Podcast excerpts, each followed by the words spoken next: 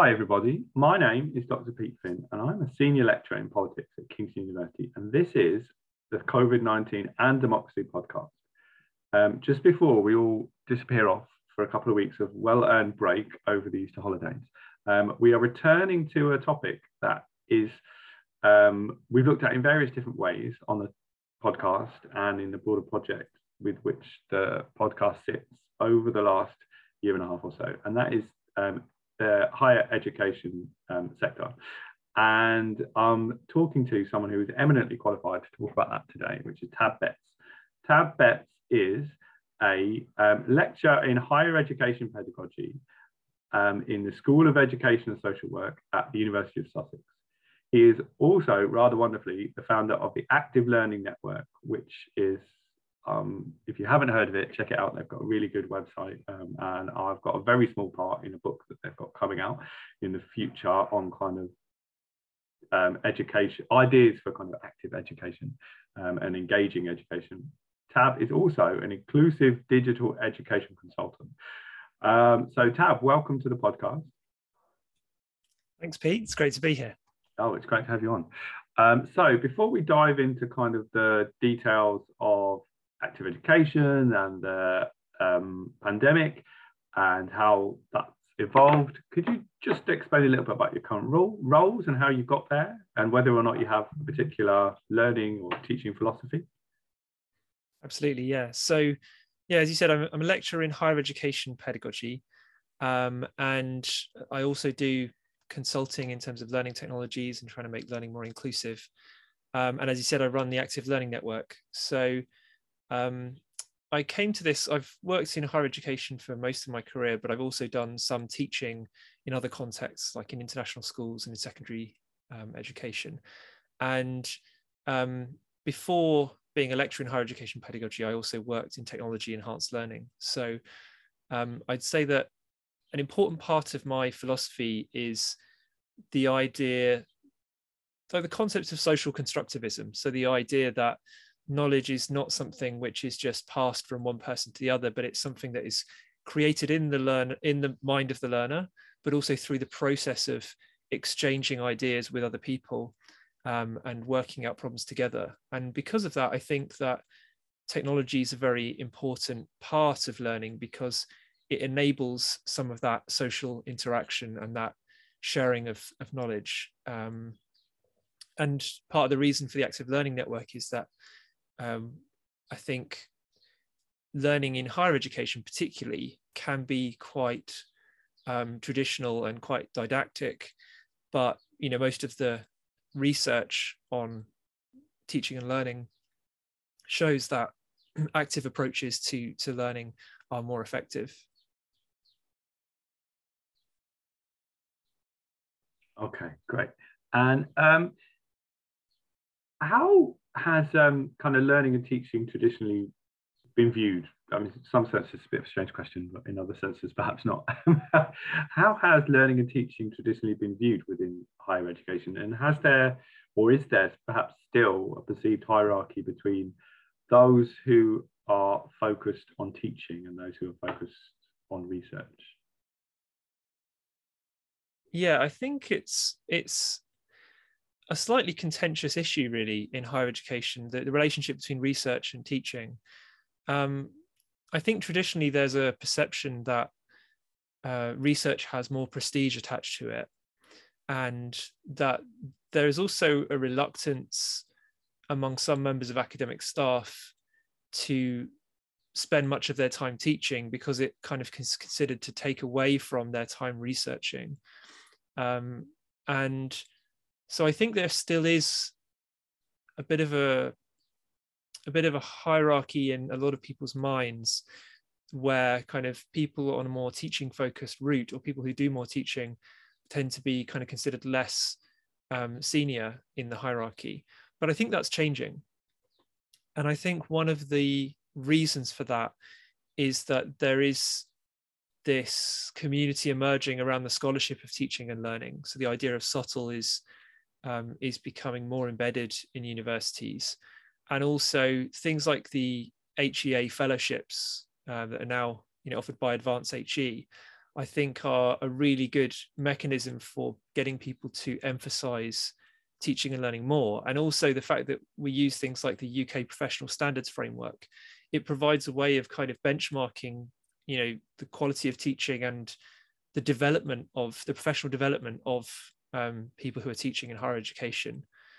And then, of course, things like the SEDA, um, the SEDA community, which is you know a great way for people to share good practice and kind of you know ask each other questions and get responses we were talking about that just a moment ago how valuable having communities like that is um, but yeah there's actually some very good research that came out recently uh, about the difference between the kind of research track for academics and the teaching focus tracks uh, by susan smith and david walker uh, it came out in 2021 um, the title of the paper is scholarship and academic capitals the boundary nature of education focused career tracks. Um, Peter can give you the link for that, but I think it's a, a really good article. And one of the things that they found was that one of the bound, one of the kind of barriers to getting teach, teaching more valued in higher education is this lack of standardization. So in terms of like the way that we um, talk about teaching and learning, there's so many different names for the different tracks for, for teaching focused routes um, in terms of the career track. And there's also a lot of different terms in, in terms of the different teams within universities that are responsible for developing teaching and learning. So I think in order to get that culture change, it's really important for us to find ways to be more standardized um, in the approach to, to valuing teaching. Okay, thanks. Um, and so just for listeners, just some context to the reason why how me and Tab got in contact on this particular issue is that the SEDA there's a there's a SEDA mailing list um, that both me and Tab and actually um, um, Melanie um, Melanie Marie Hayward, who originally we'd planned to record this together, but it was hard to coordinate all our um, timetables. So I'm going to speak to Melanie in uh, May. Um, normally, that's a very collegiate um, and quite a nice um, mailing list, and everyone kind of posts interesting things or papers they've written or blog posts or whatever, um, or kind of calls for papers and things. And th- the only weird time I've known it to get quite contentious was on the uh, debate. Someone posted something about an educational developer's job, and then there was lots of people saying, "Oh, educational development is under." Oh yeah, that was and, that was quite interesting, wasn't it? Yeah, that's the only time I've ever known it to get quite. Well, I wouldn't say it was I mean, people were respectful, right? No one was not respectful, but there was some some differences of agreement, should we say, on that. Um, and so that's where where the, the, broader context of this discussion is. Um, okay, and so um, and with that in mind, um, and with what you were saying earlier about kind of the uh, how much or the, like the value placed on education, where are teaching teams devoted? Where are teams kind of devoted to teaching and learning, or in, or in some cases supporting other academics? Where who are teaching? Where have they been located? Does that location matter? Well it's it's interesting because actually again i think there's a there's a lack of standardization about where these teaching teams sit so um, a lot of universities have an educational development unit um, or they have an academic development unit um, some other universities like University of Sussex, for example, until recently had just a TEL team, um, so technology enhanced learning, uh, but didn't have a dedicated educational development unit. Although interestingly, they're about to change their name to the educational enhancement unit. So um, again, those names are, are kind of important. And I've seen also some universities where within the schools themselves or the colleges in the university, they have you know roles that are dedicated to academic development or technology enhanced learning. Um, so, and then in other universities, it seems to be based in, in the library or linked to, you know, kind of uh, learning services, student services. So there's there's really quite a bit of variety in terms of um, where teaching and learning sits in the university. And um, and then of course you have things like academic quality um, teams who sometimes take some responsibility for these things too. So does it matter? Well, I think I think it I think it matters to some extent because it changes the way that that thing is perceived. So if I think there's a in universities there's always this danger that people live in their own silos and then they're suspicious of anything that comes from outside of that silo. so um, in some ways, I think it is important that people see it as something that um, is relevant to them and um, that isn't kind of imposed upon them. So I think that's something to think about in, in terms of how you structure it with any universities is is it going to be perceived as an imposition from senior management or is it going to be perceived as something that is more kind of bottom up?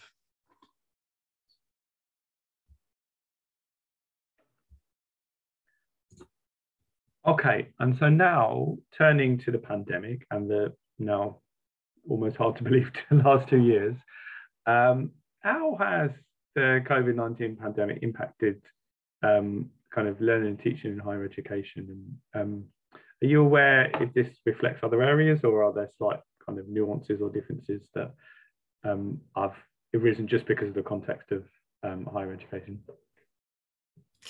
Yeah, I think it's had a, a massive impact. And I think most people across higher education would agree with that, that it's had a huge impact. But um, I think some of that has been positive and some of that has been not so positive. I suppose the positive side of it is that um, there's been a huge amount of upskilling in terms of uh, people's familiarity with more flexible ways of of teaching and learning and um, the kind of tools that are available in terms of technology for facilitating that. Um, and I think it's built a greater awareness as well. So apart from the upskilling, there's also this sense that we're more aware of what is available and what is possible in learning. Um, and there's been a lot of really good sharing of practice. And so, I mean, that's one of the things that um, the Active Learning Network, which is this global community that um, that I set up with a bunch of others.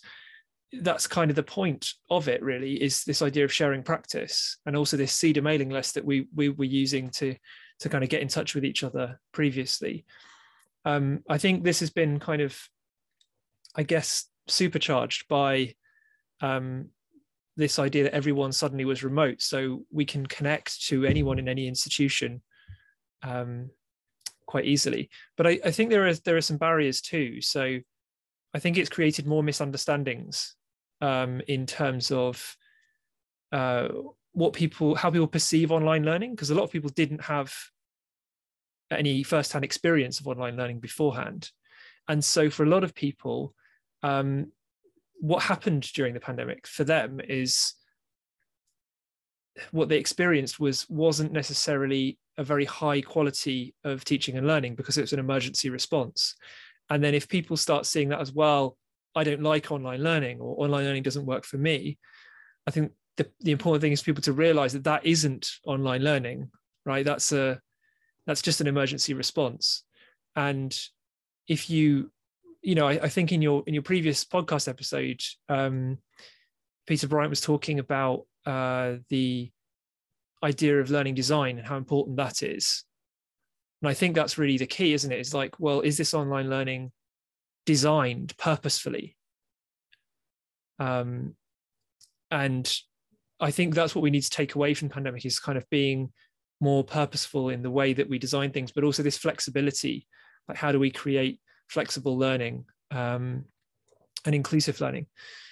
So, you asked also about how does this reflect in, in, in relation to other educational spaces? So, um, I think it was been it's been a different experience for secondary school um, and primary schools, and so so one of the things I, I think is that um, schools have have kind of gone back to face to face teaching, um, I guess, in a more wholesale way and, and and more quickly and earlier than than higher education institutions, um, and you know I think particularly with primary school teaching, it was very challenging for a lot of teachers. So my younger sister's a primary school teacher, and um, and I think you know trying to uh, engage very young learners in, that sort of environment is is um, is very difficult, particularly because um, it's reliant on the parents kind of helping them to get connected to their online lessons and, and things like that. So, but it seems like they've gone back almost 100%. Whereas in higher education, we, uh, well, we've got a real mix. You know, some universities are um, still teaching things online. Some universities are doing um, various types of hybrid um, teaching, and uh, so at the University of Sussex, they have mostly gone. they're kind of getting everyone to go back to face-to-face teaching um, in most cases. So I think there's a there's a real mix of of different approaches used. Yeah, sure. We've yeah similar at Kingston. We've got. I mean, most of in fact, all of my teaching, I think this year has been online, but like lots of stuff around it, like lots of career sessions that I'm involved with running and um, like any event now, like the kind of almost the default now is to do it online, um, unless there's a particular reason to do it face to face. Which I mean, I, you lose something from not having it face to face, but then you gain something from. Because I think you're right, right? It's not about online better or worse, or it, it's it's whatever you need from any particular um, session or the logistics involved in of, of you know it can just it is much easier to set up an online uh, event right? You, you, just generate the link and then you, are good to go. Get, get, your promo team involved. Um, okay and um, turning to i guess to kind of teams responsible for kind of helping other people teach, right, or like teaching teachers, or like within universities. I mean, at Kingston, our kind of LTEC team have been brilliant. I, I, yeah, I haven't got enough praise. I've said it numerous times on the on the podcast. Like, yeah, brilliant. um, uh, how is how have they responded, and are there examples of best practice, whether at your own institution or other places that you're aware of? Yeah, well, actually, I think that's actually one of the best things that's come out of um, the last couple of years is that people are seeing the enormous value that academic development and technology enhanced learning, those kind of teams have for the whole university. And I think people have come to engage with those teams um, even better. And I mean, I think there's there's just a tremendous amount of really good work um, happening across all institutions, but um, I think the danger is that that people feel like that was just a temporary thing and and and they go back to what they were doing before. Um, so I think we need to work better at consolidating and sharing resources. Um, there's a very good project which is the ta- uh, the National Teaching Repository, um, which thinks based at Edge Hill uh, University, but that's a place where people kind of share um, useful resources for teaching and learning and anyone in any institution can contribute to it and, and access those resources so those kinds of initiatives and um, things like um, you know i think a lot of a lot of teams have set up um, like an area in their learning management system or vir- virtual learning environment where they gather together lots of bite-sized resources about different tools that can be used. Um, I think that kind of uh, practice has been really excellent. And then the other thing I've noticed is a lot of um, communities of practice popping up for, for various things. Uh, and so one example um, is I, I, work I work with a lot of like early career researchers and um, people who are coming into teaching and um, a couple of those researchers that I work with have set up um, a resource around neurodiversity and supporting, um, you know, making neurodiversity, uh, making people more aware of the the needs of learners that have, you know, various various neuro, neurodiverse needs, and um, also supporting specifically like PhD researchers who um, you know who might benefit from having a, a centralized place for resources. And they've put together this this resource that they're going to share and i think that kind of thing is, is really really helpful mm-hmm. because otherwise people are kind of learning on their own and struggling to find their way through um, whereas if you create a community then you know that learning can be shared and i think that's a really powerful thing and that's something that online interactions and technology um, can really facilitate. And, you've you you know you and I have been involved in that quite recently. You know, the Active Learning Network's putting together this book where it started out. I just set up a, a Google document um, as part of the Global Festival of Active Learning, and I just said, you know, people put can put in some ideas around um, active learning and and how to um, make teaching and learning more interactive. And I thought maybe we get 20 ideas, but it, it turned out to be over 100. And you haven't slept since. That's right. Yeah, it's been it's been quite a project. Yeah, no, I'm sure. Yeah, I mean, I'm just yeah a, a, small part of that, and you know uh, the amount of work that and like the kind of the siloing of all that work has been that kind of the division of labor. Must have, you must have learned about how to think out a work method a lot in a way that you yeah because yeah, it was fairly uncharted territory in terms of like trying to write and edit a book with that many chapters with that many authors involved. And i think it comes back again to something you were talking about in the last episode about scalability and like how do you you know if you've got a large cohort of students like how do you scale something so that um, with with a similar amount of resource you can you can make things work? And i do think that distributed leadership is actually a really powerful tool for that. So that's kind of the principle that i generally use with the active learning network is is kind of well let's you know let's divide divide something up into small chunks and then let's give people leadership of that part and that's great for everyone because it's great for everyone's professional development as well right you know you've taken leadership of that thing um, but it also means you can just achieve way more, way, way more than, than one person could trying to lead um, a project with that many people. Yeah, sure, absolutely.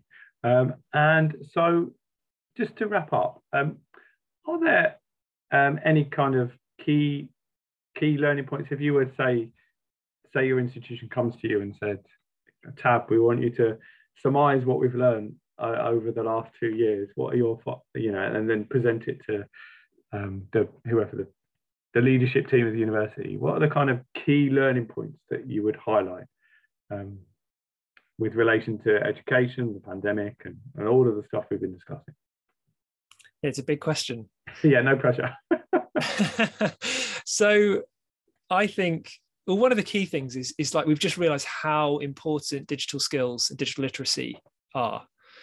Um, and also it it also has shown how important flexibility is because you know people there are a variety of say invisible disabilities where some people have been excluded from higher education previously and i think what this increase in digital skills and digital literacy allows for is it allows us to realize there are other ways of doing things that can be much more inclusive for those people. So uh, as an example some people have chronic fatigue syndrome and, and actually that's that's increased dramatically as a result of long covid and other things. So um yeah that flexibility uh, of of giving people different ways to to connect to to their learning that don't necessarily involve coming into a physical campus um, and i think in terms of how do we tackle that design problem uh, I think what's really important is understanding how powerful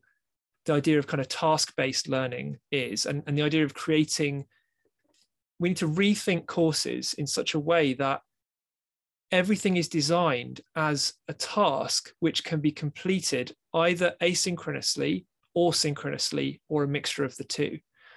And if we design our courses in that way, then it, it allows us to adapt to any situation that might come up. Um, and part of that is just again, it's about you know how do I do that in a way which isn't um, too resource intensive. And there are you know there are simple ways to do it, like that distributed leadership idea, um, like using more um, peer assessment and peer feedback learners, um, but also uh, I want to actually mention something else that was mentioned in the previous episode, which was um, the idea of automated marking and you know multiple choice quizzes and things like that. Uh, and I agree with almost everything in that episode, but I disagree on this particular point, which is that I think those things have a real value in learning. I think when they're over relied upon, then that's negative. But I think if if we if we want to make things scalable, then it's it's useful for learners to have, say, a multiple choice quiz where they can just maybe as a self-assessment thing for them to be able to get immediate feedback on their ideas.